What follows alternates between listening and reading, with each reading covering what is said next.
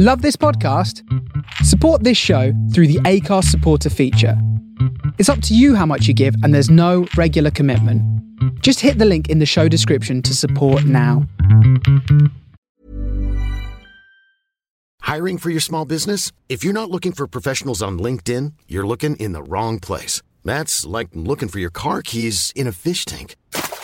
LinkedIn helps you hire professionals you can't find anywhere else, even those who aren't actively searching for a new job but might be open to the perfect role. In a given month, over 70% of LinkedIn users don't even visit other leading job sites. So start looking in the right place. With LinkedIn, you can hire professionals like a professional. Post your free job on linkedin.com slash people today.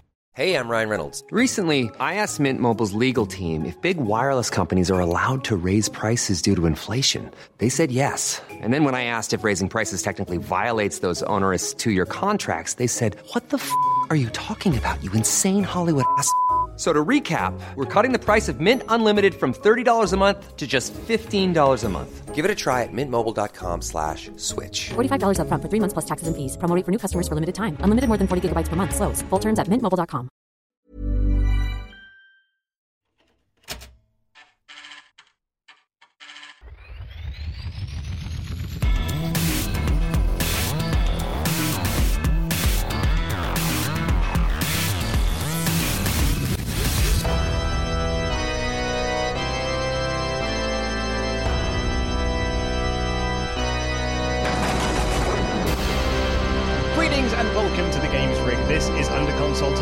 episode by episode podcast guide through the UK's greatest video game challenge TV show, Games Master. I am one of your hosts, Luke Owen, and for the benefit of those watching in black and white, I'm wearing a red t shirt. No, you're not.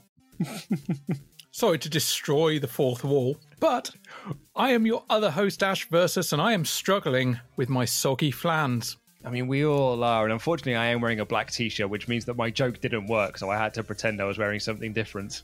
Which I then promptly busted by just like giving zero respect for the illusion that you were attempting to create. This episode aired on the 11th of February 1993. Whitney Houston's I Will Always Love You is still top of the charts for one more week, but it's a second week at the top of the box office for Bram Stoker's Dracula. Now, while it will only be at the top of the charts for one more week, as will Bram Stoker's Dracula, that doesn't mean we're rid of that song in 1992, 93, whatever. It sticks around like a fart in a spacesuit. It's impossible to get rid of. And then, what, years, a decade later, when Whitney dies, it's back again. Yeah, absolutely. And quite timely as well, because I think they've actually just announced they're doing a, uh, a biopic of Whitney Houston. That'll be a that'll be a hot tamale to handle, and it'll be interesting to see whether they sanitize or go warts and all. Well, according to Variety, the film's going to be released uh, Thanksgiving 2022, and it was written by Anthony McCarten, who wrote Bohemian Rhapsody. Hmm, interesting. It will be interesting to see how much of the uh, Houston estate were leaning over his shoulder. I was going to say because it's made been made in collaboration with the Houston estate. Oh dear. Mm-hmm. I guess time will tell. But anyway, speaking of one set of biopics, let's move on to another biopic Bram Stoker's Dracula.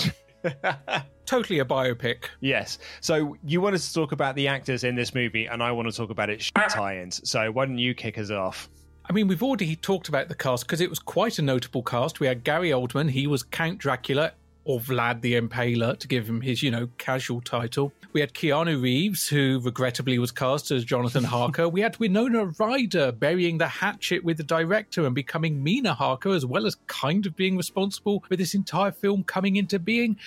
Tony Hopkins was Professor Abraham Van Helsing, stepping into the magnanimous carpet slippers of Peter Cushing. And Richard E. Grant was in it, Dr. Jack Seward, Cary Elwes, Lord Arthur Holmwood. There were others as well, including Monica Bellucci was in there Mm. as one of the brides of Dracula. It really was a great, great cast, and I, I haven't seen it for a few years now, but I do, I do really fancy a rewatch of it. It's on Netflix. It's on Netflix right now because I did go and check out some of the effect scene and look at some of the bits and pieces. I wanted to uh, refresh my memory. And the one thing that stuck in my head, and it is backed up by the director himself, is holy hell, the costumes are luscious. And there were a lot of jewels. And that was deliberate. He spent the majority of his budget on the costuming and he wanted all the costumes to be fabulous because to him, his cast were the jewels in the crown of this movie, and he wanted their costumes to reflect that in their opulence and apparently in a ludicrous wig as well. And yes, this film got a lot of tie in game releases. This had a game on the Mega Drive, the NES, the SNES, the Game Boy, the Master System, the Mega CD, the Game Gear, DOS, and Amiga. Do you know what they had in common? They were all. They were all. Literally, one good tie in came out of this movie, and it was the pinball. Yeah. But no, these games are awful and really don't have much to do with the movie, and the movie doesn't really lend itself to a game. If you were going to do a game, it would be an adventure game, a point and click. Yeah, I think like the DOS one might be the better version of it because it's kind of like a first person thing like Doom. The Mega CD one is the most notable release because it had clips from the movie digitized into it. It had sort of like digitized characters walking along, but it plays like ass. An interactive movie would have been better. We were on the brink of that. This could have been a CDI tie in. Oh, totally, yeah. The, the digitized clips, I'm, I'm doing big Bucky O'Hare ears for these digitized clips because it's proper, like, NAF compressed files that, like, it, it dates it horribly, does, does the Mega CD release of Bram Stoker's Dracula. And it's a shame because we did have full motion video games at this point. We had Night Trap coming out. We had the American laser games that were getting ported over to the Mega CD. You could do reasonable quality full motion video.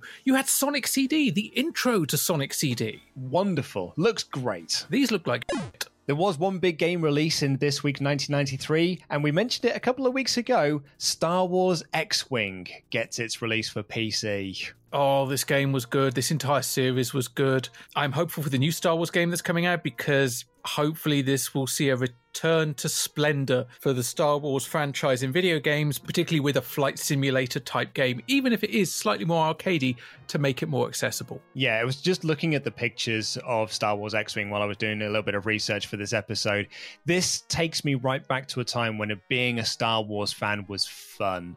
And I think being a Star Wars fan is fun up until about 1999. And I feel like that's when it stopped being fun to be a Star Wars fan. Now, was it the Phantom Menace or was it the internet? I think it's the internet, unfortunately. Because you know what? Same with Doctor Who. Yeah. I mean, I was active on the internet from the mid 90s and I was in various chat rooms and forums for various levels of fandom. But you know what? The nastiness to me never really became prevalent until the late 90s, early 2000s. Yeah, when people say that toxic Star Wars fandom only kicked in with the Disney series is it's absolutely ludicrous because I saw this toxic level of fandom when the Phantom Menace came out. Absolutely, and the hatred for it. And the thing is, you know what? Phantom Menace, it's not a good movie. Not really. But there's no need to wish a death upon any of the people involved. Absolutely not.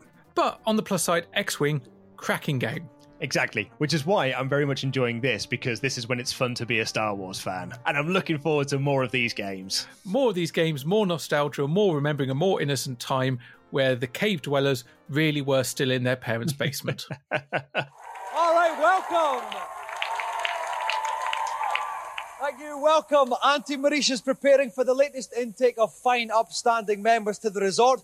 But before we start, for the benefit of viewers in black and white, I'm the bloke in the red jacket playing from left to right in a sweeper formation. So let's hear from the spare man at the back, the Games Master. Well, thankfully, Auntie Marisha is still welcoming people into the resort, and Dominic Diamond does make a reference to. Um, he's either making a reference to Ted Lowe or he's making a reference to John Motson. Are you talking about the black and white? Yeah, because Ted Lowe, the voice of Snooker, said uh, quite famously, this was actually uh, painted. Like uh, in my student union, we had like hand painted quotes from like like famous sports gaffs uh, all around my student union pub. Um, but this one was up there, which is for those of you who are watching in black and white, the pink is next to the green. A quote that my dad knows verbatim and brings it up every now and again because he still thinks it's hilarious. I think commentators have become less entertaining ever since they stopped them drinking on the job. because snooker commentators, darts commentators, Sid Waddell Yes. was a legend for absolute bullshit. Lines like, when Alexander of Macedonia was 33, he cried salt tears because there were no more worlds to conquer. Bristow's only 27. And of course, the other reference could be is John Motson, who once said, "For those watching in black and white, Spurs are in the all yellow strip." So the slightly off white. Yeah. right. Shall we get our first challenge on the go? let's let's have a go because it's a game we've touched upon before and a game we've certainly heard people talking about. Indeed. Let's find out what that is from the Games Master. Welcome to the Games Ring. I do hope you're happily installed and that your rooms are not too damp. It can be a problem at this time of year. My first spree tonight involves a schizophrenic young scamp, Kid Chameleon. And if you wish to alleviate my midwinter ennui, you will need to guide him to the perilous caverns of Underskull Mountain 2 in two minutes or less. Here's looking at you, Kid. It's a game that I only knew from Sonic the Comic, and I once thought it was called Kid Chameleon. Or Kid Charmeleon, the uh, the toilet paper superhero. But yeah, it's a game I do remember at the time, like seeing adverts, seeing in magazines, but one that I'd forgotten about until, via you, I started listening to Sonic the Comic, the podcast, because of course, when we were preparing to launch under consultation, you said, go listen to these guys, we'll steal half their gimmicks. And I'm like, righto. you didn't really say that, but it's what we did anyway. Although I don't know why, but I'm surprised by how small the sprites are. Yeah, it's not the prettiest looking game. Like I remember when I first played this game, which was way, way past like the game being out. It was like I was thinking I was in my twenties when I actually got around to playing it. Just thinking this isn't as nice looking as I thought it would be. But that doesn't stop it ranking highly. Mega placed it at number 35 in their top 100 Mega Drive games of all time. Wow. That's lofty because you know what? There were a lot of games for the Mega Drive. Oh yeah. Not quite infinite, but more than five.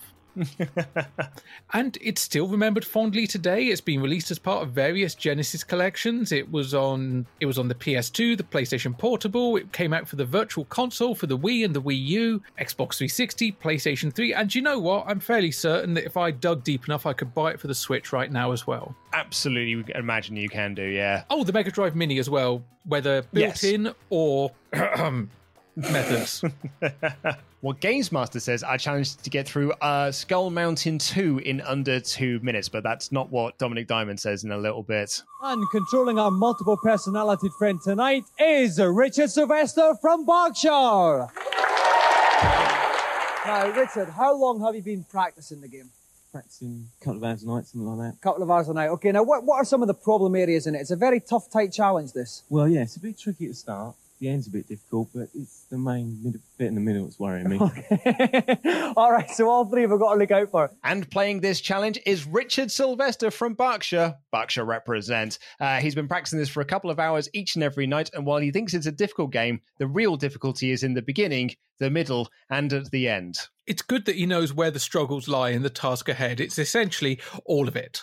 I was going to say because really watching him play that challenge, I don't know what I would consider to be the beginning, the middle, or the end because it honestly it looks like he's in a loop at one point. There is some repetition in this level. There are bits where you kind of feel like the game designer went, that bit was pretty cool. Should we just copy and paste it? Yeah, it it doesn't show off the game in a particularly brilliant light. I'll be honest. I mean, the game does move well and it does look like it's fairly tight to control and it does show off some of the core game mechanics. Now, we talked about the Mickey challenge last week where there was a similar hat gimmick mm-hmm. and we never got to see it. We get to see the hat gimmick here fairly quickly. Neil West, who's joining Dom in the commentary box, is quick to correct Dom when Dom says, Oh, it's Jason. He's like, No, no, no, no, it's Maniac, it's Maniaxe. And then probably refers to him as Jason himself he does indeed. because you know it's not like there are lawsuits pending or ongoing about Friday the 13th or Jason but essentially yeah it was Jason Voorhees Oh, absolutely, yeah. It's, you know, it's like the Splatterhouse mask was very much like when it got came over to the West was very much let's make this look like the Jason mask.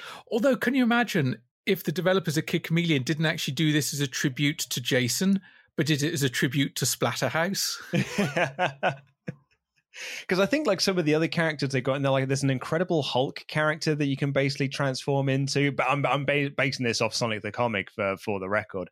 Um, but yeah, so I think there's a lot of like fun references to the costumes, and like as a big Friday the Thirteenth fan that I am, I did get a kick out of the the Maniaxe costume. Now, I don't know if it affects the speed of your character because a lot of the time when you get these kind of special abilities or costumes, for the benefits you get, there are also some detractors. So your increased armor, but you move more slowly. And th- that is the case for Maniaxe, because Neil West does say at one point that when you're going through the, the slidey bits, he said that it's quicker if you do that as kids. But when you actually get down to the bottom, then you want to shoot the enemies, you want to be Maniaxe for those bits. So it's actually a smarter move to be Maniaxe, even though it's slower for this time challenge. I mean, not that speed ever feels truly of the essence here, because he doesn't rush through this. He takes his time. He does calculated moves. Yeah. He doesn't risk jumping into a void and missing a platform. He stops, looks, listens, follows the green cross code, and then jumps on the platform when it arrives. It doesn't make for terribly exciting viewing, but it's smart. There's a lot of this challenge where he's waiting for platforms, which sort of like feels like it's it's really ramping the clock down. It's kind of ramping the tension up, but it never really feels like he's massively in trouble. It's not like that Mickey challenge from last week where that lad was like down to the wire. This kid just goes from the start into the middle to the end, seemingly with very little trouble. He missed times one jump, but aside from that, he knew exactly what he was doing and he breathed through it. There was one moment towards the end where it looked like the time might get a bit tight, but at that point, he either glitches or exploits a shortcut and then suddenly gets to the exit with seven seconds to spare. That's it, yeah. He used like a secret shortcut bit to get him right through to the end. Not super exciting, but really impressive gameplay of just how to Oh, keep yeah. your calm and get the job done. Yes, absolutely. Now, Richard, you said it would be quite tough earlier on. How tough did you find it? Under the pressure of the lights and everything, it was quite tough, yeah. And did you enjoy wielding a big chopper? Yeah, I did. Okay. Right then, well, Richard, as one of tonight's winners, you are the proud owner of the Games Master Golden Joystick!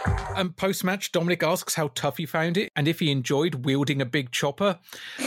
Well, whether he enjoyed it or not, he's got a joystick to grasp in his hands from now on. As soon as he saw that maniac character throwing, he was like, brilliant, I can make a chopper gag. Get me dick joke quota up.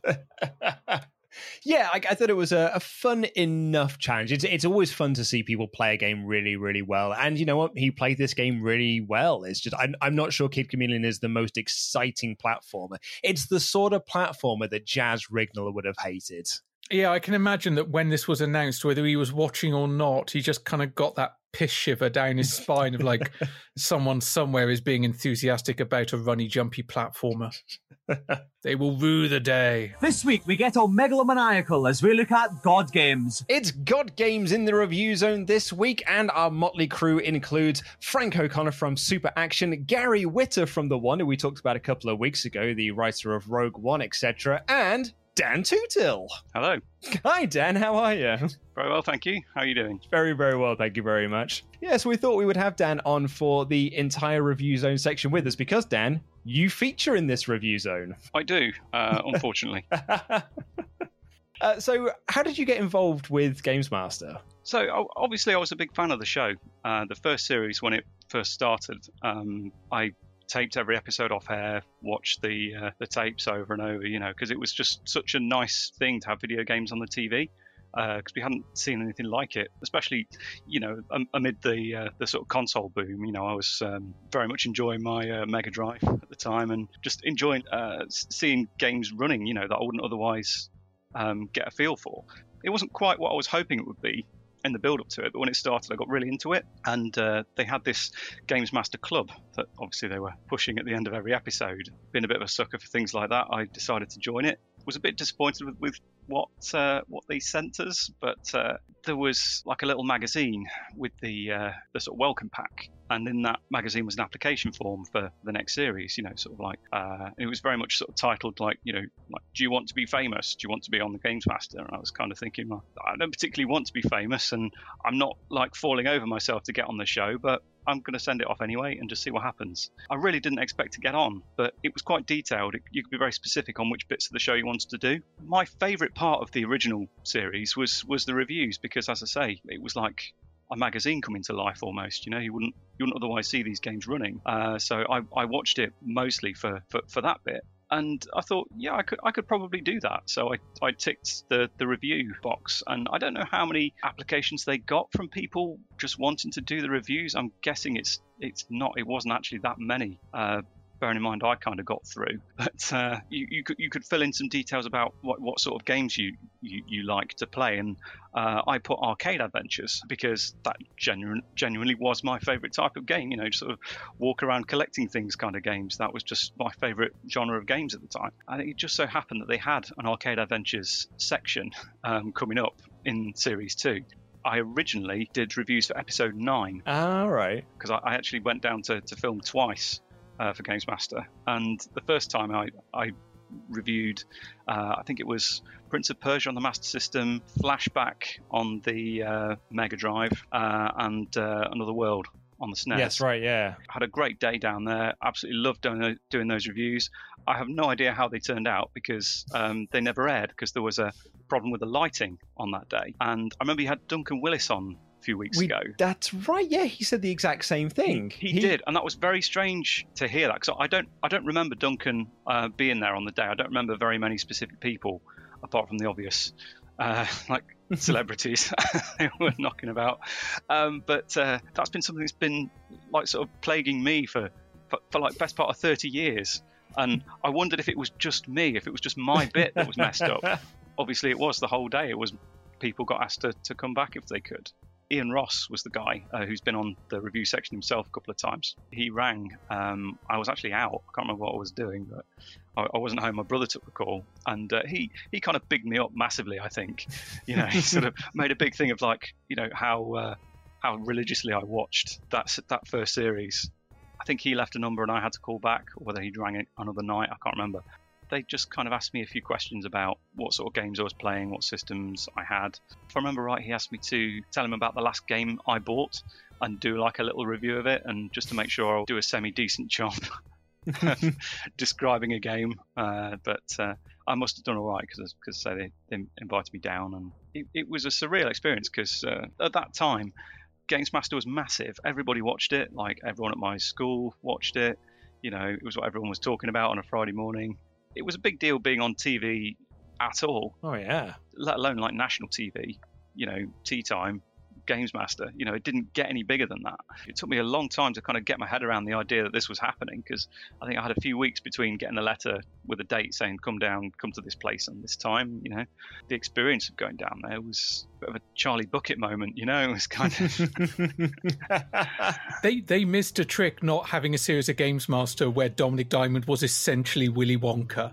right. Could have done that. Could, they they got close when they had the poison mini kind of like devils in the Hell series, but they could have Yeah. gone proper Oompa Loompa. yes. You you mentioned uh, you got a letter with a date, and actually something I just wanted to ask is: we obviously know that this series filmed in the latter half of uh, 1992 That's right. and was aired in February. The episode that you appear on now is in February of '93. How close to air date were they filming these reviews? I can find the exact date if you if you want it because I've still got the letter. Oh wow. Oh wow, that's uh, that's an impressive level of documentation. I'm I'm I'm very impressed. Yeah, I don't have letters I got last week. Uh, it was Tues- Tuesday, the twenty fourth of November. Oh exact wow. date. Okay. That's when it was That's filmed. really late in November then. Yeah, because I remember I changed schools that summer. So when I finished the sort of nine- 91, 92 school term, uh, my secondary school actually closed, and I Right. started a new secondary school in September of '92. I I did the, uh, the the filming for episode nine, Wednesday the 19th of August for for the reviews. Um, obviously, I don't know about the main show.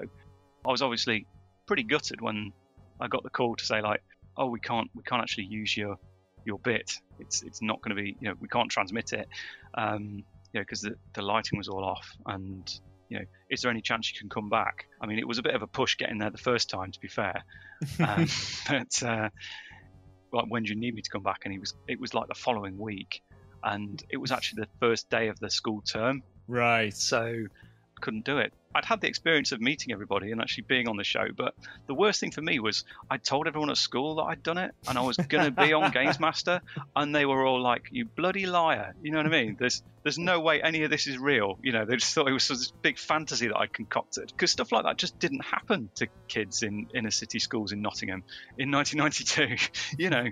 I got a heck of a lot of stick. You know, a lot of people didn't actually believe this was this was happening, and then for me to sort of go, "Oh, yeah, they couldn't use my bit in the end because uh, the the lighting was Yeah, wrong, absolutely, and yeah. so somebody else had to do my bit. But I did do it honestly, and I met Dominic Diamond and everything, you know. so that was the thing that that really got to me. Not the fact that I wasn't going to be on telly; it was the fact that everyone kind of. Yeah, I was waiting to be proved right when it went out, and I could be like, "You see, I wasn't, I wasn't lying."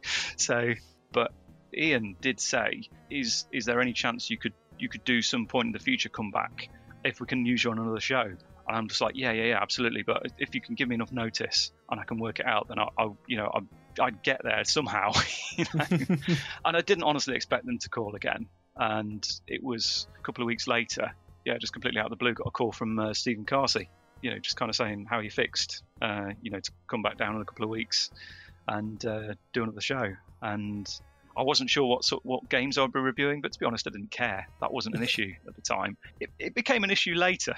um, but uh, yeah, I was just kind of just so glad to sort of have another have another go at it, and obviously go back down there. And I know what I'm doing this time. I know what to expect. I'd be a lot more um, relaxed, a lot more natural. I'd, I'd, I'd have my head together a bit a bit more. It was a bit of a silver lining, you know, get, getting another go. Which is one of the reasons I was utterly mortified by what I looked like when the show went went out because I was not I was not happy. I was going to say your, your Twitter profile does name yourself as that kid with the thousand yard stare from Games Master. That's that's it, yeah. Because generally in retro gaming circles, that's what I'm known for.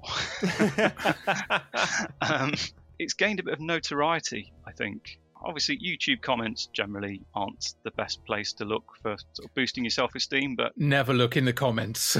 some, there's there's been some uh, some particularly uh, cutting remarks in the bottom half of YouTube because there's sort of multiple uploads of that show as well with slightly different audiences. um, they they they do vary. Um, it was something I'd kind of buried for a long time. I hadn't I didn't really talk about it for a long time. In fact, I think I'd been with my partner about five or six years before I admitted to her that I'd been on the show. and she was like, oh, "Why did you never tell me?" And I was like, "Because then you you'd want to see it, and I don't want you to see it because of how awful I looked." And oh, bless. I know I'm not the only I'm I'm not the only person who was on TV as a child who is like just like cringes to death at the mere thought of anyone watching it now. Um, I'm sure that's quite common, but I think in my case there was there's definitely something not right. As the YouTube comments point out, you know, it's kind of like, oh my god, that kid's eyes, what WTF, you know? I do have some sympathy for it though, because I, I was going to ask, like, you know, was it a case of that they told you not to blink? Because I've had like, you know, my my day to day job is to present videos, and in my sort of early days of doing videos on YouTube, I was blinking a lot, and the comments kept saying like, "Bloody hell, he blinks a lot." Crikey, do you how many times he blinks? And then like my my boss also said like, "Yeah, you re- like you've got to try like be as sort of you know not blinking during talking and so since then yeah. I've, I've trained myself not to do it so when i saw it i was like i reckon someone told him don't blink and so then you just sort of like you, wait, you throw your eyes out wide to be like right this this will be the way that i stop myself blinking that no, um, that's that's not that's definitely not what I was told. Um, if I remember right, I was told to kind of look at a specific point in the room, Right. um, or a specific person, and I I don't know. I mean, I was a slightly weird looking thirteen year old, but not not so you'd notice. I was always more conscious about like having big ears than and a bad haircut than uh, like hypnotoad style eyes.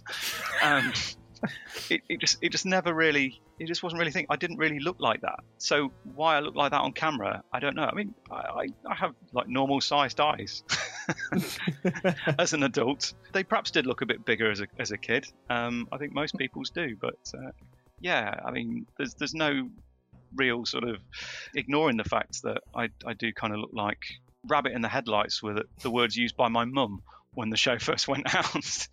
you know, so as sympathetic as she was, you know, she was kind of going, it was it was all right. There was nothing wrong with it. I was like, are you joking? Were we watching the same show?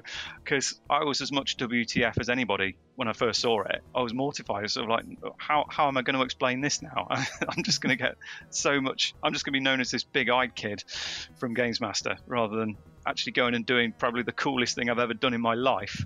it's just going to get overshadowed by that, and it kind of was. which is a shame. Well, if it's any consolation, when I started watching bits of Games Master before we started recording, because once we'd agreed to do this podcast, I watched some episodes of season one and then I cherry picked a couple of episodes throughout each other season just to make sure that I thought we could sustain it for the entire Okay. run of episodes. And this was one of the episodes from season two I chose.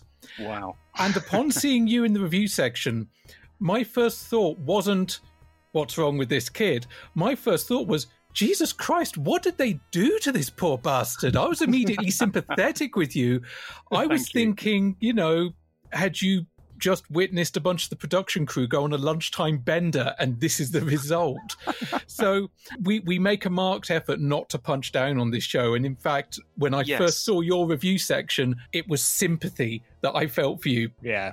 it was something I I was conscious of when the podcast first started up because when I first became aware that there was going to be a Games Master podcast and they would be watching every episode and commenting on it, my first thought was, "Oh God, no! what are they going to say?" So what, what you you said about not punching down, I think that was said quite uh, quite early on. Um, Yeah. in one of the earliest episodes, at which point I breathed a bit of a sigh of relief. There's been a couple of episodes gone up on YouTube where somebody has done like fan commentary over the episode, and they've they've taken me apart pretty much. they, it could have been worse, uh, but uh, I, I think like must must have been a combination of like Red Bull and Skittles. I think was uh, was the comment from somebody, and that was one of the better ones. I, it it doesn't bother me now. I don't feel bad for me. I feel kind of bad for 13 year old me because that was exactly the kind of stick I got at school. Um, you know, I was kind of expecting when this show went out to enjoy sort of my 15 minutes of fame a little bit, but instead I just kind of got this backlash. Uh, just anyone who was so inclined just took delight in and just like really giving me a hard time about it. So I was in, in two minds whether or not to. Uh, to, to get in touch with you guys about, Uh, but then I felt like I needed to explain myself, perhaps. I mean, I'd say you don't need to explain yourself, but I am very glad you did get in touch with us because you've already helped us out in numerous ways and provided us with a whole bunch of information. And also, whoever that was that said the comment about the Red Bull and Skittles, I just want to take task with purely from a factual accuracy point of view, because it wouldn't have been Red Bull and it wouldn't have been Skittles. It would have been Tizer and Smarties, because those were the ones point. that had the hyperactive colouring in. Yeah, take that, YouTube comments. he did say, he did say that uh, immediately afterwards he kind of corrected himself and said, "Oh well, not Red Bull because that, that wasn't around in '92." I'd say Skittles were around in the early to mid 90s, but the ones that I remember making the papers because of the colorant, the red and orange, Smarties. Smarties. Yeah, Yeah. too many orange Smarties is is a comment I re- I use a lot myself, uh, referring to my kids. Smarties took away the little plastic caps with the letters on, and at that point, they lost me as a customer.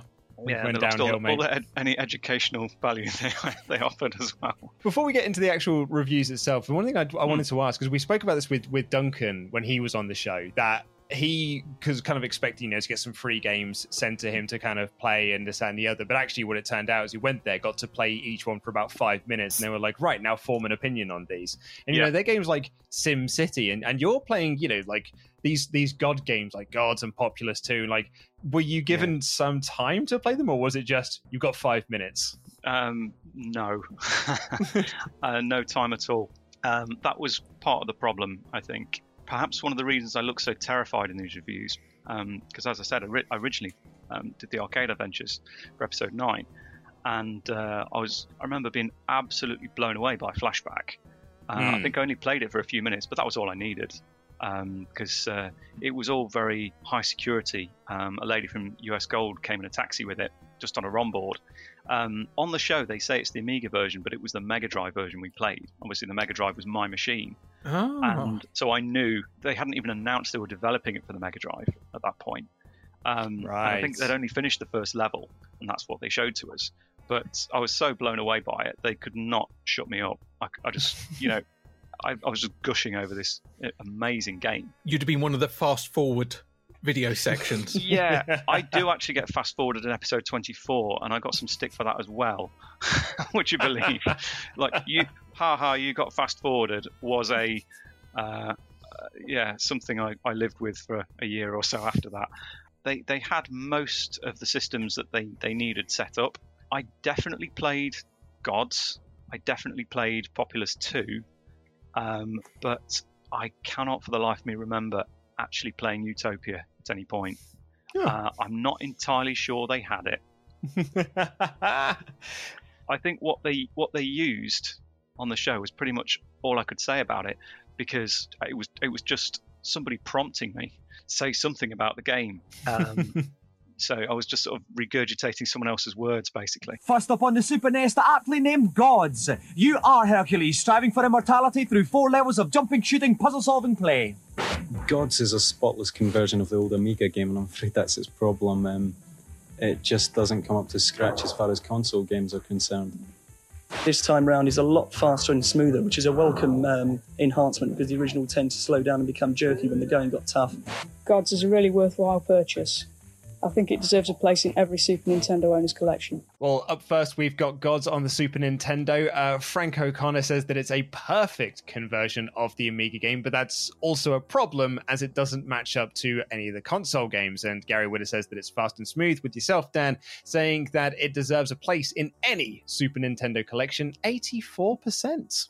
I, I really enjoyed it. I really liked Gods on the SNES, um, which is odd because um, I played it on the Amiga uh, a friend's house like a, a year earlier because the game was nearly a year old by this point. It was not an obvious game to appear on the on the SNES, and um, it, it, wasn't. I didn't have particularly high expectations of it, but uh, having played it on the Amiga, I, I, found it a little bit dull. I mean, it's an unpopular opinion, but I was never a big fan of the Bitmap Brothers games. Um, oh, Dan. See, I'll be honest. If you want to go and be known as something else in the retro gaming circles, start pushing that yeah. as the directive of. I don't particularly care for the Bitmap Brothers. well, yeah, as, as I say, I wasn't I wasn't a big fan of them. I, I, I could appreciate them. I would play them for a bit, but I didn't. I wasn't falling over myself to go and get an Amiga so I could play them. So I wasn't expecting very much from it because I'd, I'd, played it before, and obviously being a conversion of an Amiga game, I just thought it would be kind of pretty much the, the same sort of experience. But I enjoyed it a lot more on the SNES. I think because it has the, the, the, the extra button to jump, it made it easier to jump and shoot at the same time. I found I could get through levels more quickly and die less frequently on that version because I think it's quite a bit slicker as well. It's it's it's a bit faster and more colourful than the Amiga version. I, I, seem to remember being a bit torn as to which sort of angle to push, really. Um, so in the end, I think I just kind of went with it's good, it's enjoyable, you know, it's worth buying it. But I didn't know how much it actually sold for. um, I found it a little bit difficult to do some of these reviews because obviously I didn't want to give a, a good game a bad review, but it would be so much worse if I if people ended up buying a, a bad game because of me. Uh, that was really kind of weighing on my mind as well. I wanted to kind of just just do a good job of these reviews and doing them as professionally as I could. And uh, yeah, I, I, I I struggled with that quite a bit with this one. I mean, this wouldn't be the last time that it would be shifted onto another platform because fast forward to December 2018 and suddenly Gods Remastered appears on the PS4, the Xbox One, and Steam. I've got it on Steam and uh, I played it with the new graphics for about 10 minutes and then I switched right back to the old graphics because the new graphics, they're shiny and CGI and absolutely soulless. Oh no. But this is the game that I actually have the biggest issue with in this review section because the main reason it's in a, a God game review section is because it's called Gods. Yep. Other than that, it's yep. a platformy, shooty, runny, jumpy game. At some point, I'm going to stop grinding an axe against Games Master's categorization of games. For reference, see the historical games review section. I like this game. I just not sure that it belongs here based on a keyword. Yeah, I kind of felt the same at the time, to be honest, but I wasn't complaining because um, had it not been for that one, I, I would have been a bit stuck with the whole category. Um, at least this was a game that you could just pick up and play. Next up, Populous 2. It's still you against another civilization. There's still 999 levels, but this time it's steeped in Greek mythology. A far better game than the original, offering deeper strategy, far more enhanced graphics, and a whole lot more godly effects. It's really fun when you build up enough power to unleash a volcano right in the middle of your opponent's cities. In terms of difficulty, it's a lot harder than the first one. It looks and feels a lot better. Up next, it's Populous 2 for the Mega Drive, with Gary saying it's better than the first one. Dan says that it's a lot of fun when you get enough power to build a volcano to destroy an opponent's city. And Frank says it's harder than the original and also looks better. 84% for Populous 2. It's not game. Like, I, I mean, I, like you, Dan, I, I kind of struggle with this category a little bit because like, the only real God game, I suppose, I've, I've dived into is Megalomania, uh, which I had on the Mega Drive, which I, I absolutely, and I do love Megalomania. But um, yeah, I, I, don't really know much on the, the Populous series because we have had Populous 2 in the review zone before, back in Series 1, I think. I, I will take your word for it. I can't remember. One thing I can say about Populous 2 is this is a game which the development of really starts a trend of Peter Molyneux talking bollocks. I think we had this conversation back in Series 1, actually. Now that, now that you said that, we definitely did it back in Series 1. We've already talked with Guru Larry briefly uh, earlier in this season, and there's a guy that has an axe to grind against Peter Molyneux, and justifiably so, because in the build up to this game, there were various reports about what features would and wouldn't be in the game, including apparently the ability to export your worlds from Populous and import them into Sim City. What? I'm into the concept of being able to carry like kind of save games between games. I've never thought of doing one across franchises. Mm. I do remember playing this game, however. I played it on the PC. I loved Populous. I loved God games. Although, as soon as things like Command and Conquer and real time strategy games came out, I stepped away from God games because strategy games are just like God games, but with nukes. Fortunately for me, Populous 2 was a game I had played before, again on my friend's Amiga. Um, so I was already kind of ahead of the game on this one. Because uh, the, the letter I got um, also said you'll be given time to play the games you know, on the day. Uh, but if you if you can kind of seek them out and see if you can play them ahead of time, that will be helpful. I can't remember exactly how it was worded, but it was something like that. So it was just a case of um, see what the Mega Drive version's like, see what they did with the control system. So I like to play with a joypad rather than a mouse. And you know which features made it over from the Amiga version. Is it exactly the same? Does it look the same? Um, so I was I was pleasantly surprised. It's it's a pretty good version. I don't think everything's in there. I think there's there's other strategy elements that they, they didn't port over just to kind of keep the the game sort of manageable.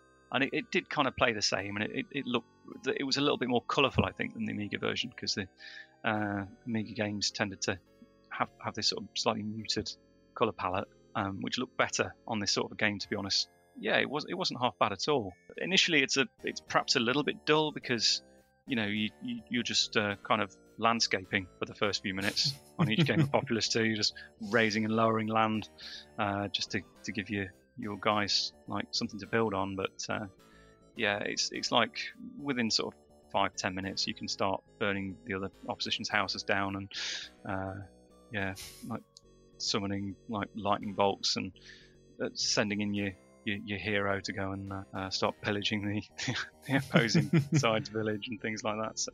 You definitely, if nothing else, came across as a bloodthirsty 13 year old because your main comment in this review was, and it's great when you can summon a volcano in the middle of your opponent's city. And I'm just like, wow.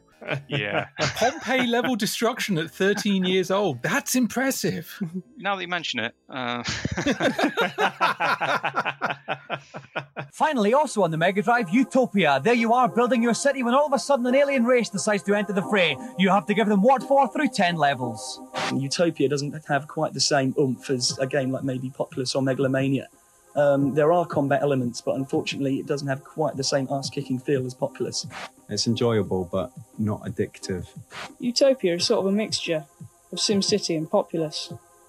It's an excellent conversion on one of the better Super NES games around. And lastly, we've got a bit of a production error for Games Master because Dominic Diamond says that we've got Utopia on the Mega Drive, but it's actually Utopia on the Super Nintendo. Not the first production error from Dominic this series, and certainly not the last. You said that this was the game that you didn't feel like you knew the most about. Is that why That's you sort of like? Because your, your your comment on this is very much like it's a mix between SimCity and Populous, and a good conversion, one of the better SNES games. Was it kind of just like if you could say something along these lines? Very much, yeah. So uh, it wasn't a review at all, just a vague description of the game. Um, I'm not exactly sure where one of the better Super NES games around came from. that may have been a backhanded compliment because I was a Mega Drive person. Man, I'm feeling outnumbered here. it's about So, time. there, obviously, there was no love lost between like uh, SNES and Mega Drive owners back then. It was quite quite brutal. I don't think I would have willfully done that. You know, I, I wouldn't have knowingly been so unprofessional as to kind of have a swipe at, at the, the sort of Nintendo platform. I, I- know that when you when you first fire up a game of Utopia, it, it takes a good few minutes for anything happen, for anything to happen at all. Uh, you are just building things and waiting for stuff to, to appear and you know sort of tweaking grants and things like that and building hospitals and you know this is before the game even gets really started. I don't actually know anybody who played it for long enough to actually see the aliens attack. Uh, so I'm sure there is a lot to it if you put the time in, but certainly when I was 13, uh, you know, in a, in a like a backstreet studio in London, just there for the day, uh, everyone just kind of panicking around you and sort of, oh yeah, just uh, um, this guy's played it. Uh, talk to him. So it was kind of like that. Good say because it is it's quite weird for this review section to end off with you going like it's one of the better SNES games, and then the score comes up as seventy six percent, and I'm like that's a it's a damning indictment for the Super Nintendo. Yeah, well, I don't know. It's probably more more so for me, really, in that I clearly don't know what I'm talking about. I wouldn't worry about considering having a swipe at the Super Nintendo being unprofessional because there are journalists that have been in this review section that are clearly a mono platform kind of journalist. They'll make backhanded comments that, oh, it's okay for a console game and stuff like that. We had the lad on a few episodes ago that was from a Mega Drive magazine, and all of his reviews were like, "It was this game's very much, ooh, look what the Super Nintendo can do." I remember that. yeah. One one of the, the the nicest things about being there for, for that for that filming uh, was like just watching the other the other guys do it. You know, the professionals. I got to. I think I I went. I I think I went last on all the reviews I did. I had to be careful not to just regurgitate what they'd said. You know, um, it, it wasn't something that I'd ever done before, obviously, but I don't think a lot of the people involved were particularly comfortable doing it. uh, But uh, they would, would have been a lot more comfortable than I was, which is why they looked relatively normal on, on camera and I didn't. So that wraps it up for the reviews for this episode. But as you've said, you are back in episode 24 for a separate section. I am, yes. I ended Awesome. up filming two shows. Would you be okay you joining us back for that episode to talk through the reviews and maybe a bit more about the experience of recording on the day? Sure, I'd love to. Awesome. Fantastic. Sounds great. But it's time for a celebrity challenge, and boy, howdy, if we got a celebrity on our hands this week. What are we playing, Games Master? My second challenge is one that requires brain rather than brawn. The game is called Blastris, and the object is to form vertical lines on the right hand side of the screen by shooting away blocks that get in the way. Each time a line is formed, that line will disappear.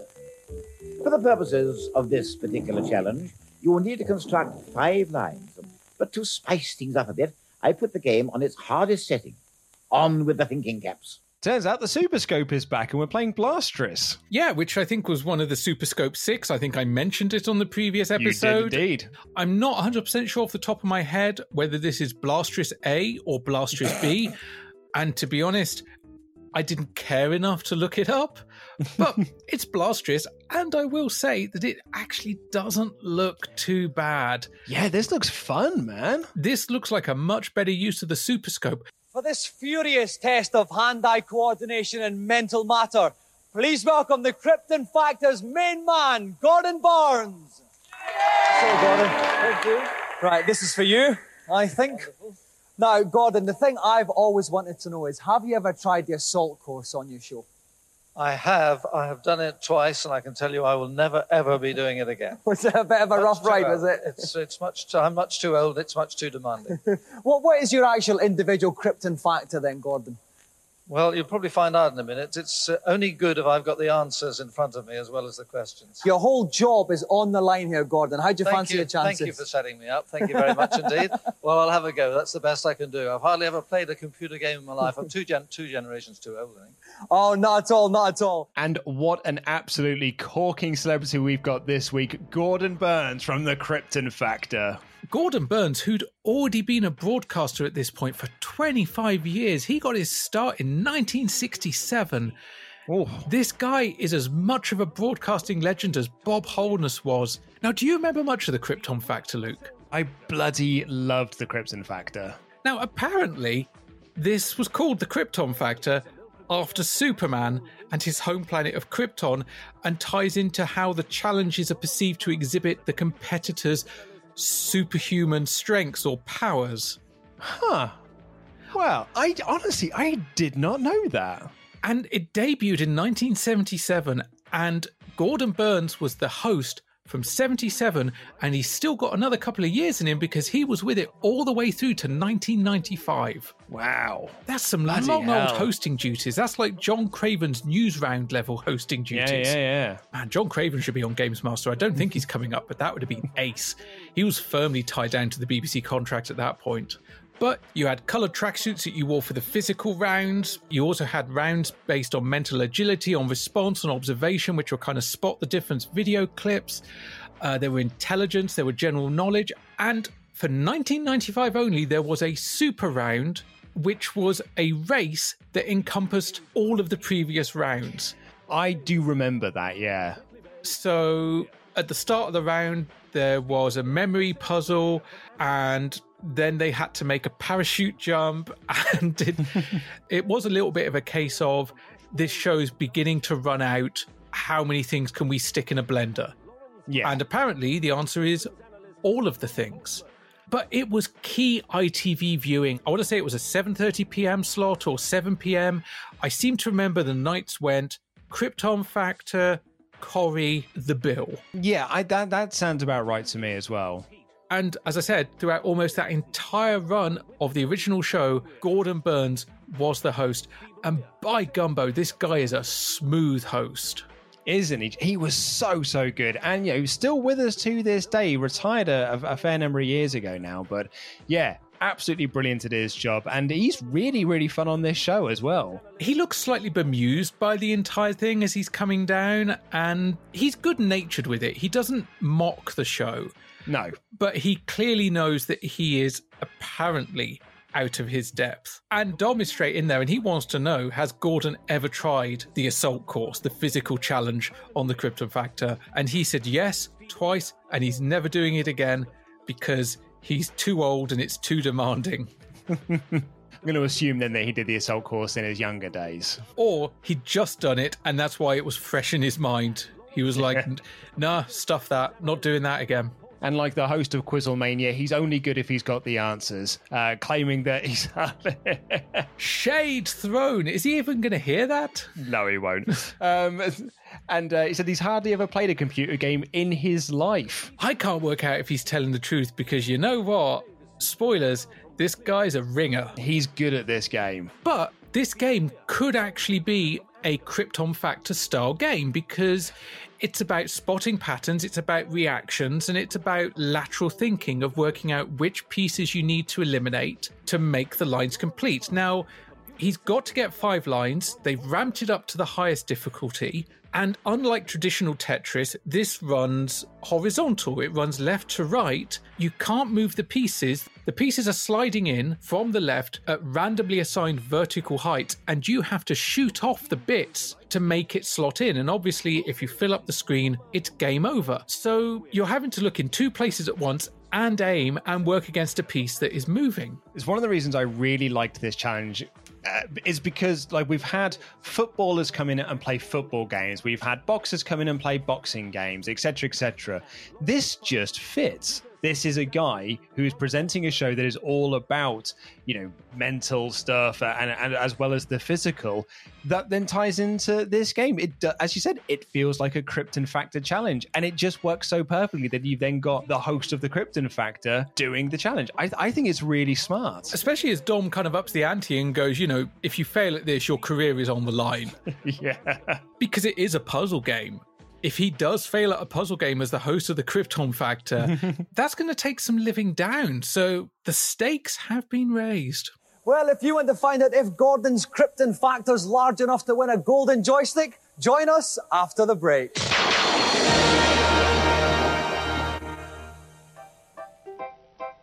You're out on your own. Got the love. You're simply divine. You're so chic, quite unique. You see to nutritious, deliciously fine. It's not surprising. You helped us grow. So appetizing. Nothing's changed. We want you so. You've always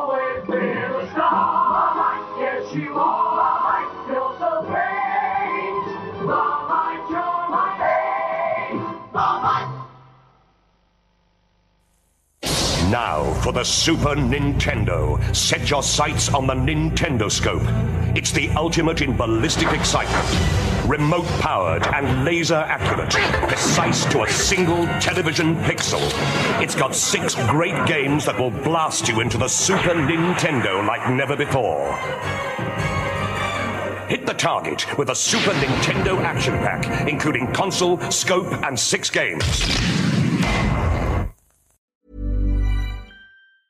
Life is full of awesome what ifs, and some not so much, like unexpected medical costs. That's why United Healthcare provides Health Protector Guard fixed indemnity insurance plans to supplement your primary plan and help manage out of pocket costs. Learn more at uh1.com. I'm Sandra, and I'm just the professional your small business was looking for. But you didn't hire me because you didn't use LinkedIn jobs. LinkedIn has professionals you can't find anywhere else, including those who aren't actively looking for a new job but might be open to the perfect role, like me. In a given month, over 70% of LinkedIn users don't visit other leading job sites. So if you're not looking on LinkedIn, you'll miss out on great candidates like Sandra. Start hiring professionals like a professional. Post your free job on linkedin.com/people slash people today. Many of us have those stubborn pounds that seem impossible to lose, no matter how good we eat or how hard we work out. My solution is PlushCare. PlushCare is a leading telehealth provider with doctors who are there for you day and night to partner with you in your weight loss journey. They can prescribe FDA-approved weight loss medications like Wegovy and Zepbound for those who qualify. Plus, they accept most insurance plans. To get started, visit plushcare.com slash weight loss. That's plushcare.com slash weight loss. Campbell's condensed cream of mushroom soup tastes absolutely delicious. And because Campbell's is the only concentrated soup, you can put it in a sauce for chicken supreme. Campbell's condensed, perfect as a soup, perfect as a cooking ingredient. Welcome back. You've joined us at a very exciting moment, we are about to test how high Gordon Burns' Krypton factor really is on Blastris with the Super NES Super Scope. By my side, and that's the way I always like it to be, is Stephen Arimathea. Welcome, Stephen. Good evening, my little disciple. All right. Now, Stephen, tell us a little bit about this game. Well, it's really, it's all good, clean fun, Dominic, but it's really a perversion of Tetris. And uh, the blocks fall from left to right, and uh, Gordon has to shoot out the blocks to complete the lines. Okay, well, what we've done is we actually determined to stitch Gordon up on this one. So we've put him on the hardest level. If he gets five lines, he walks away with a golden joystick and his career is intact. Gordon, are you ready? I'm ready.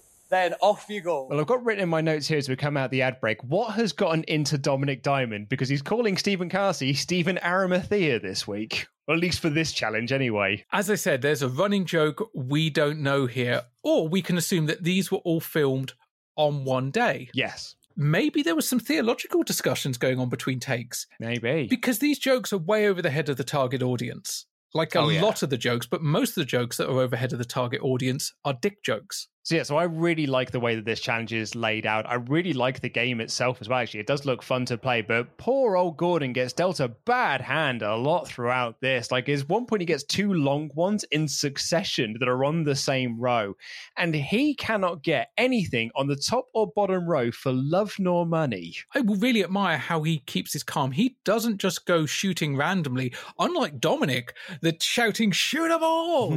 like he's stuck in some sort of Vietnam War film, another Francis Ford Coppola reference. Mm.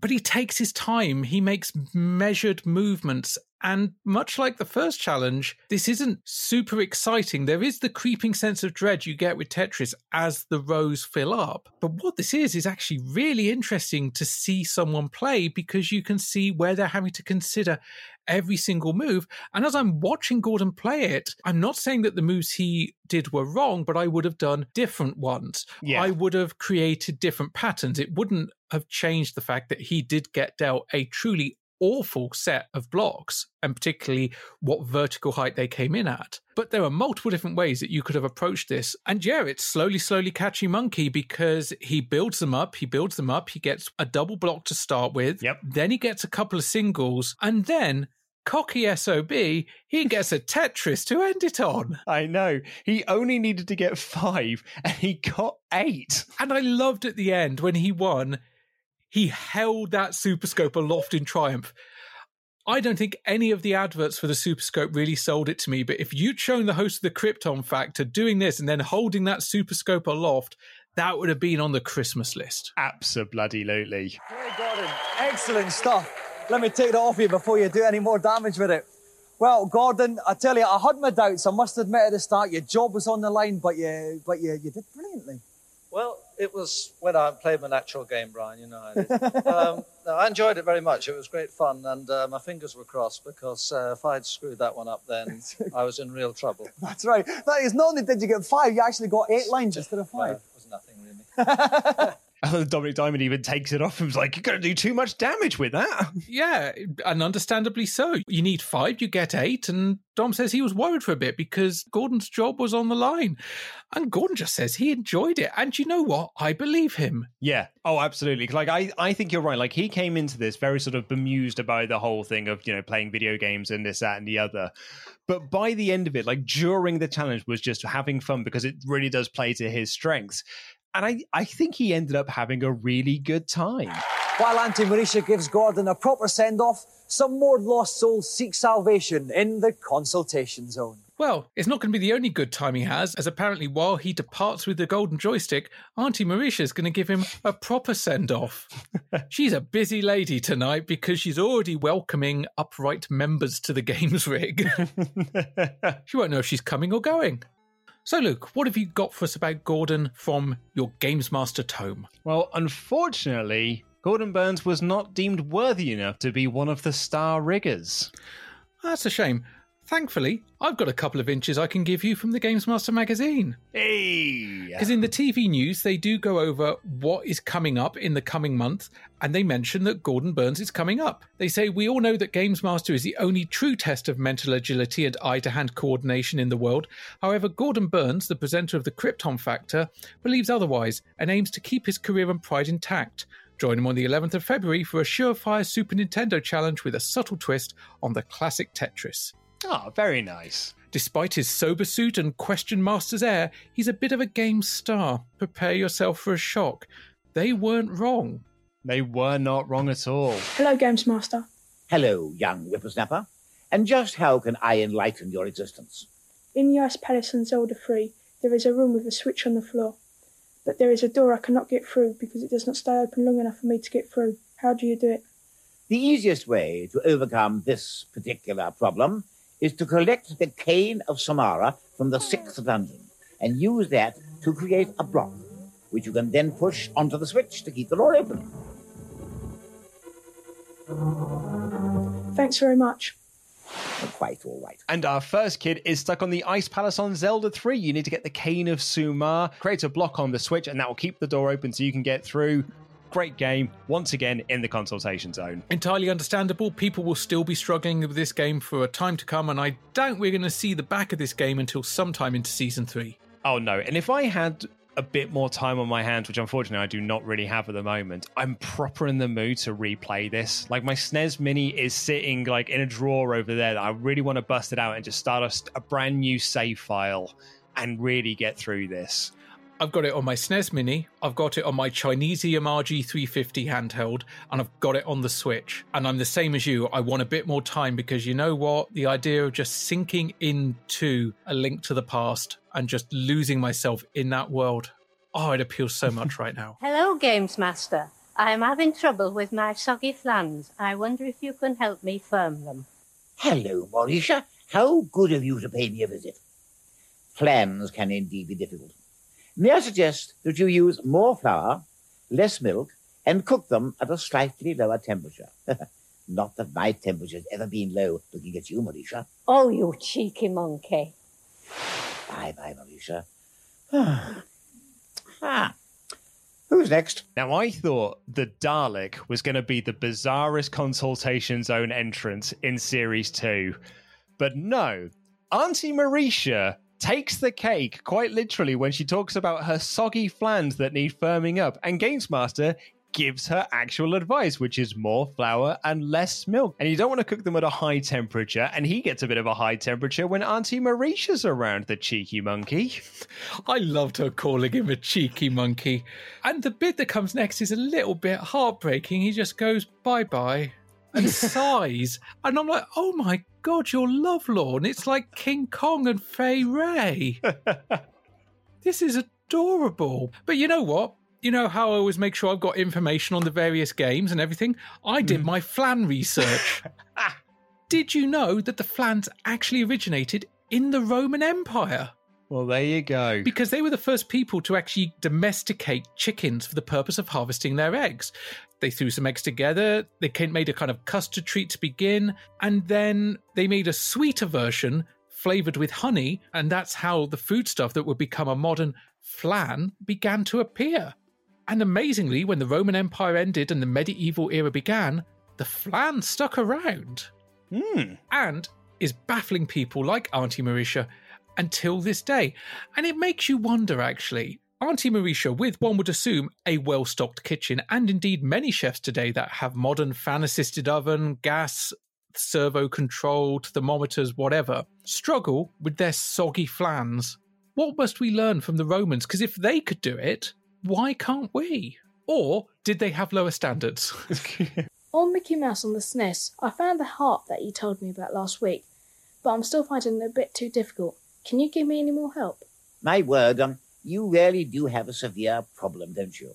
However, there is another energy heart, and it can be found on level four. Equipped with the grappling hook, take a leap of faith into thin air, using the hook to break your fall. Now swing across the bottom of the level to a secret platform where you should find a chest that will yield another extra heart. Thanks a lot. And our final kid this week is the same kid that was on last week looking for more hints on Mystical Quest. He gets two bites of the apple. Well, as Games Master says, he clearly does have some rather severe problems. I do love this continuity, though. This is a fun level of continuity. Uh, and Games Master helps him find another heart that's on level four using the grappling hook to go under the level where you can get some extra life bonus. It's a really nice way to string it together as well, because obviously with games like this, there are always going to be hidden areas. It's like your Mario, it's like your Castlevania, it's like your whatever. There's going to be multiple hidden areas in any one game. There's usually one or two per level. So it's nice to be able to offer a couple of bites of that apple across Mhm. multiple weeks and yeah, string a little story together rather than just having multiple kids all asking about a game that is, by comparison to some of the other entries, relatively niche. Like lots of kids being stuck on Zelda makes sense. Yeah. It does make me kind of wish, though, that they had thought about that when they started this series and had one kid asking all the questions about Zelda 3. No, see, I, I disagree. I think having lots of kids ask questions about the same game and a game like Zelda 3 plays up how big a game it is. That's true. And how Yeah. it's challenging a nation who haven't bought the play guide. well, it's time for our final challenge. What are we playing, Games Master? For my next challenge, we cross the Atlantic for football frenzy. The first person to reach 10 points wins the encounter. I won't attempt to divulge the rules of American football. Suffice to say, there's not a million miles away from rugby, except that the ball can be passed forward and the players wear silly pads. May the best team win. We're playing a spot of American football, Ash, on Football Frenzy. Uh, it's the first person to reach 10 points win, and Games Master says that it's a bit like rugby where you can throw the ball forward and the players wear those silly pads. I was really excited going into this challenge to get a spot of arcade American football. I was thinking, oh, this will be fun. This will be nice to make some notes and provide some analysis on. And I was wrong. Yeah, and do you know why this doesn't work? It's because they've done it as the first person to get to a certain number of points, as opposed to in you know when they do a football challenge, you just do a, a match. Because unfortunately, what they're doing is like basically this all gets done within three plays. My issue wasn't to do with the way they set the goal for the challenge. My issue was I don't think I'm an American football guy. I mean, we talked about my sort of like, I mean, I don't have an addiction to sports, but if there was a sport that I was ever going to fall into, it is American football. Tampa Bay Buccaneers, one of the worst teams ever, but I do, they are my team. I do like American football, and I I do watch the Super Bowl, and I do very much get into it. So like I I quite enjoyed this for you know for a certain aspect. I just wish that they had played a full game as opposed to getting to a certain score point. I wish I got American football, and I've watched multiple Super Bowls, but I don't know, maybe because of the lack of spectacle, I find this a lot harder to get into. But one thing I was super impressed by is we've got double bubble, Luke. We have got two celebrity challenges this week. For this challenge, we've got a two on one situation. The combined might of the Celestine brothers, Thomas and Christopher, against the awesome power of London Monarchs running back, Victor Ebubedike. Welcome, Thomas and Christopher. All right. Now, Victor, you are a running back. Are you going to keep the ball on the ground then tonight? I'm not going to say anything right now. He's keeping his cards close to his chest. Now, there's actually two of you against Victor tonight. How are you splitting the responsibilities? Thomas, tell me about um, it. I'm going to be defense because I'm better at protecting the goal than he is, and he's going to be offense because he's going to score much better than me. Well, it's all very tense here. Right, let's have the very important coin toss. Victor, I'd ask you to call when the coin is in the air.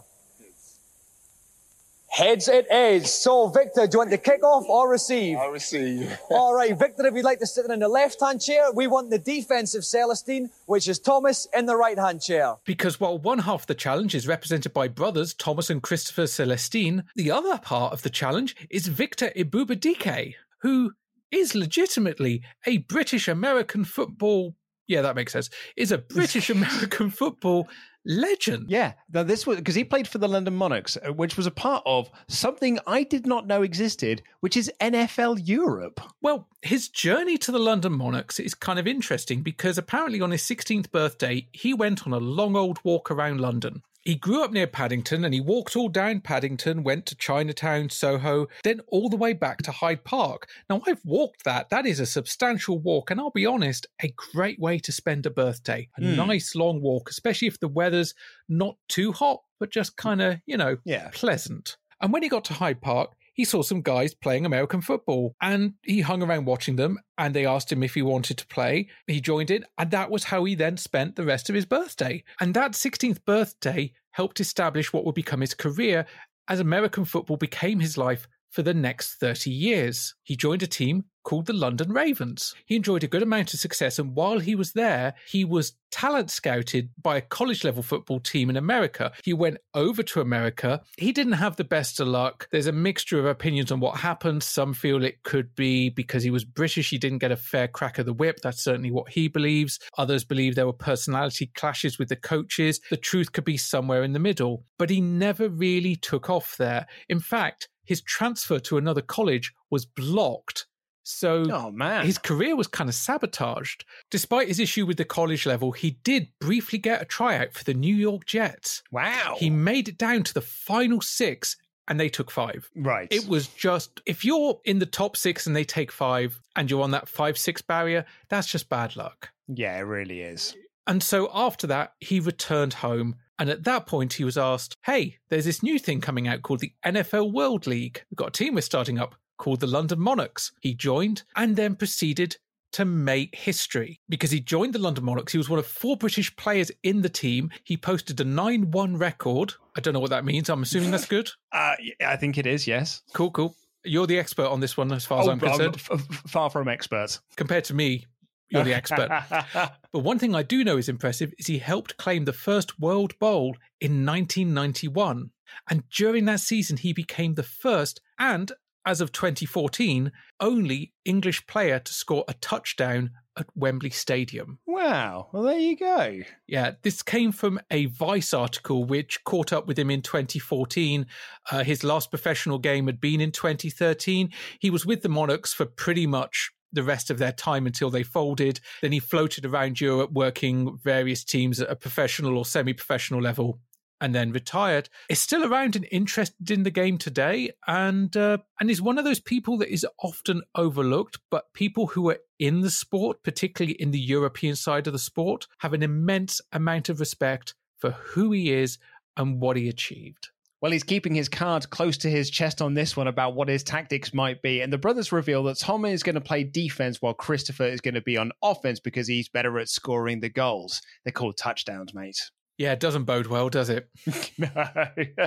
And helping me with the playbook tonight is Games Master's very own Stephen Magdalen. Welcome, Stephen. Good evening, Dominic. Now, any tips for our uh, American footballers Well, tonight? not really. They've got to play to their strengths. I mean, the Cobras are a very rounded team, both in offence and defence. The Bisons, in comparison, have some very good wide receivers. They want to make use of those. A few pointers for you at home. The first team to get to 10 points wins tonight's challenge. This is achieved by scoring a touchdown. Basically, carry the ball deep into your opponent's half by either passing it or running it until eventually you get past the zero yard line into the end zone.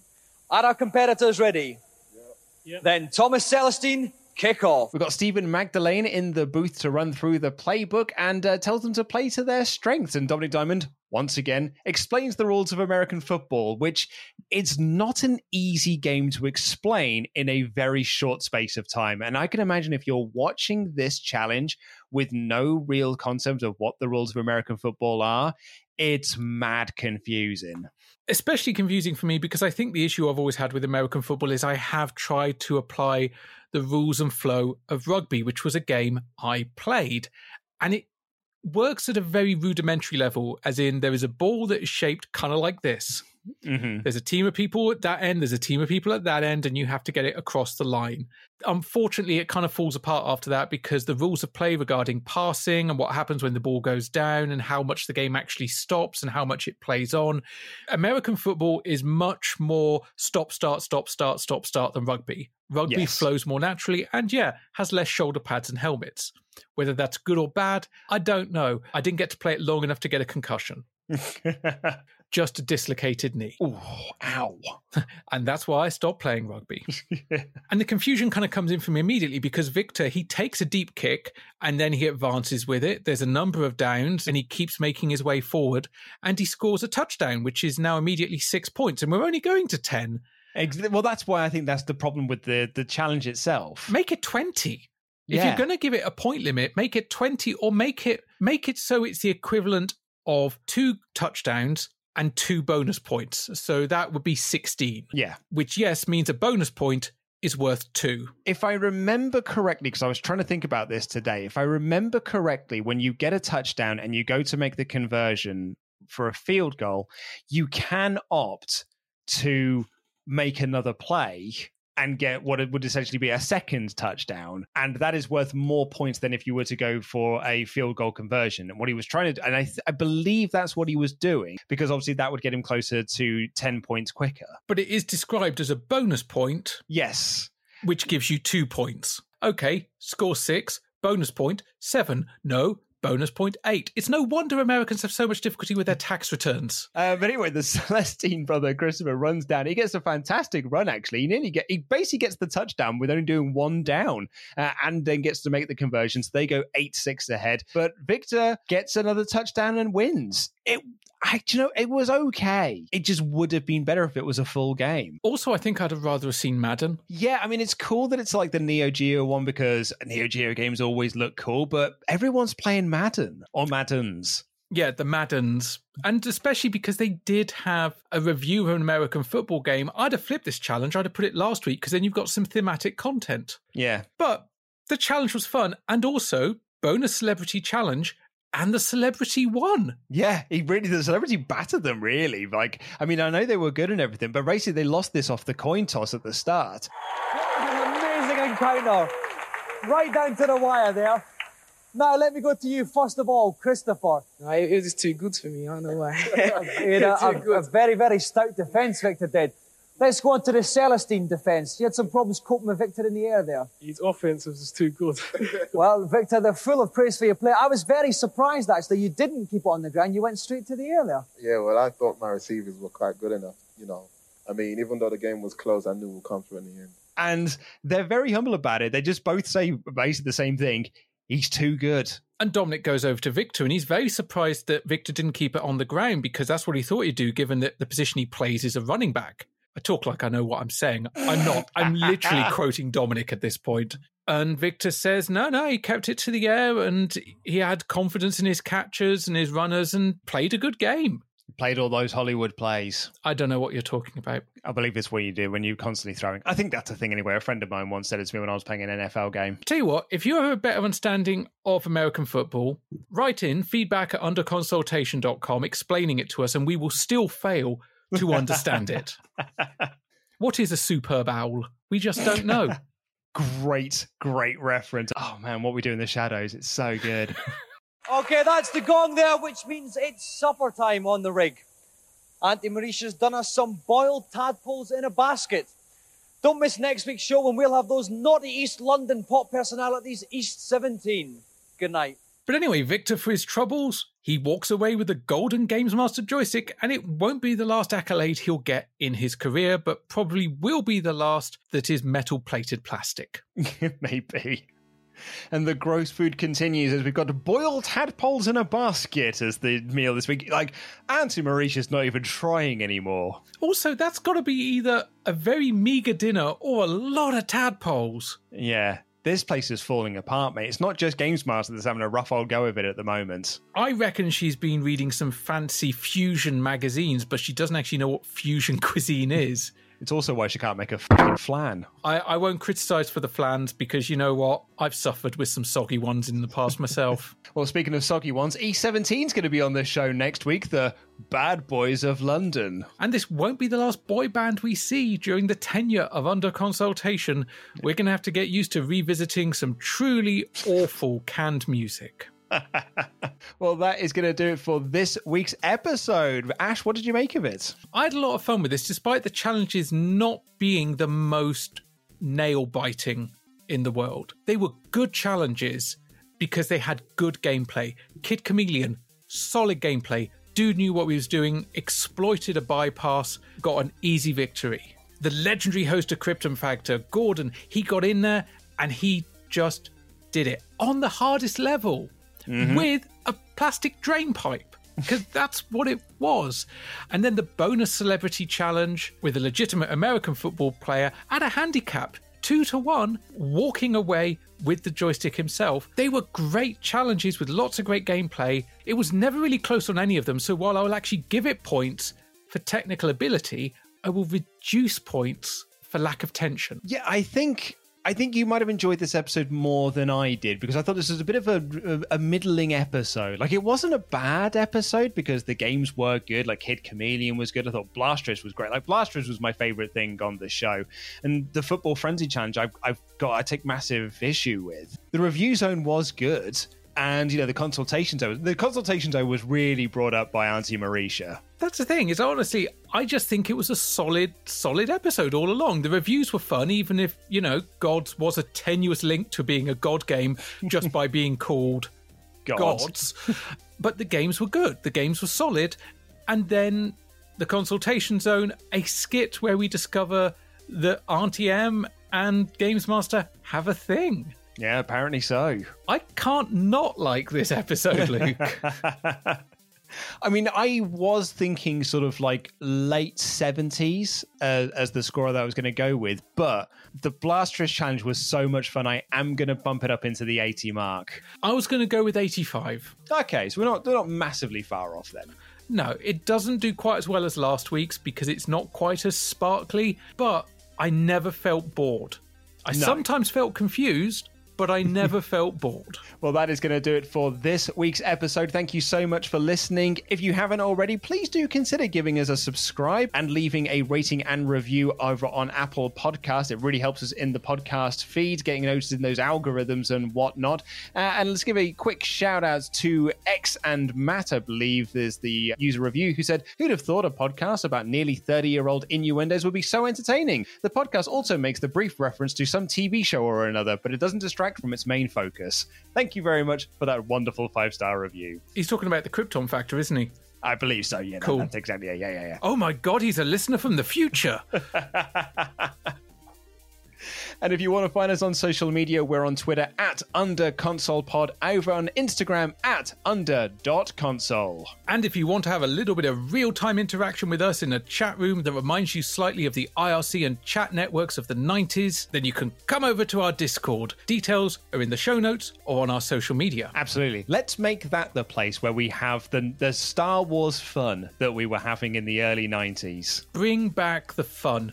I've got my Star Wars Tazos. We're all set. Absolutely exactly, mate. And if you want to get next week's episode one week early and ad free, head on over to patreon.com forward slash under console pod and back us at the five pound level to get next week's episode. Uh, and at the ten pound level, you get a lovely merch pack. Ash, what will they find inside? They will get a mug. They will get stickers. They will get badges. They will get sweeties. They will get pogs, assuming I've still got enough packs left by the time this goes to air. If not pogs, I will find something else that is suitably retro. And they also get £5 off of our first Under Consultation t shirt that is available to buy right now from underconsultation.com. And a shout out to those £10 backers Simon, Nick, Sean, Adam, Adam, Cliff, Rich, Gordon, William, and Misha. You all rule. Thank you all so, so much. And Ash, I guess I'll see you in seven days' time for some East 17 action. Well, that'll be interesting. I'll get a baked potato. I'll see you in seven days. Take care. Good night.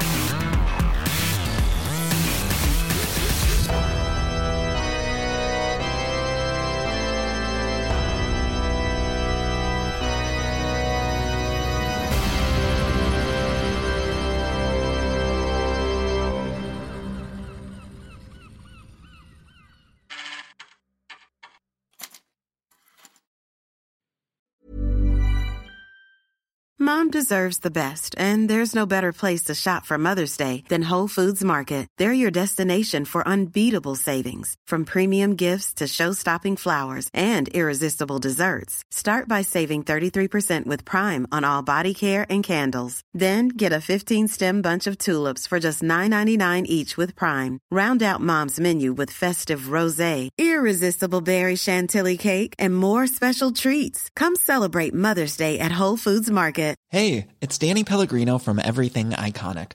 Ready to upgrade your style game without blowing your budget? Check out Quince. They've got all the good stuff shirts and polos, activewear, and fine leather goods, all at 50 to 80% less than other high end brands.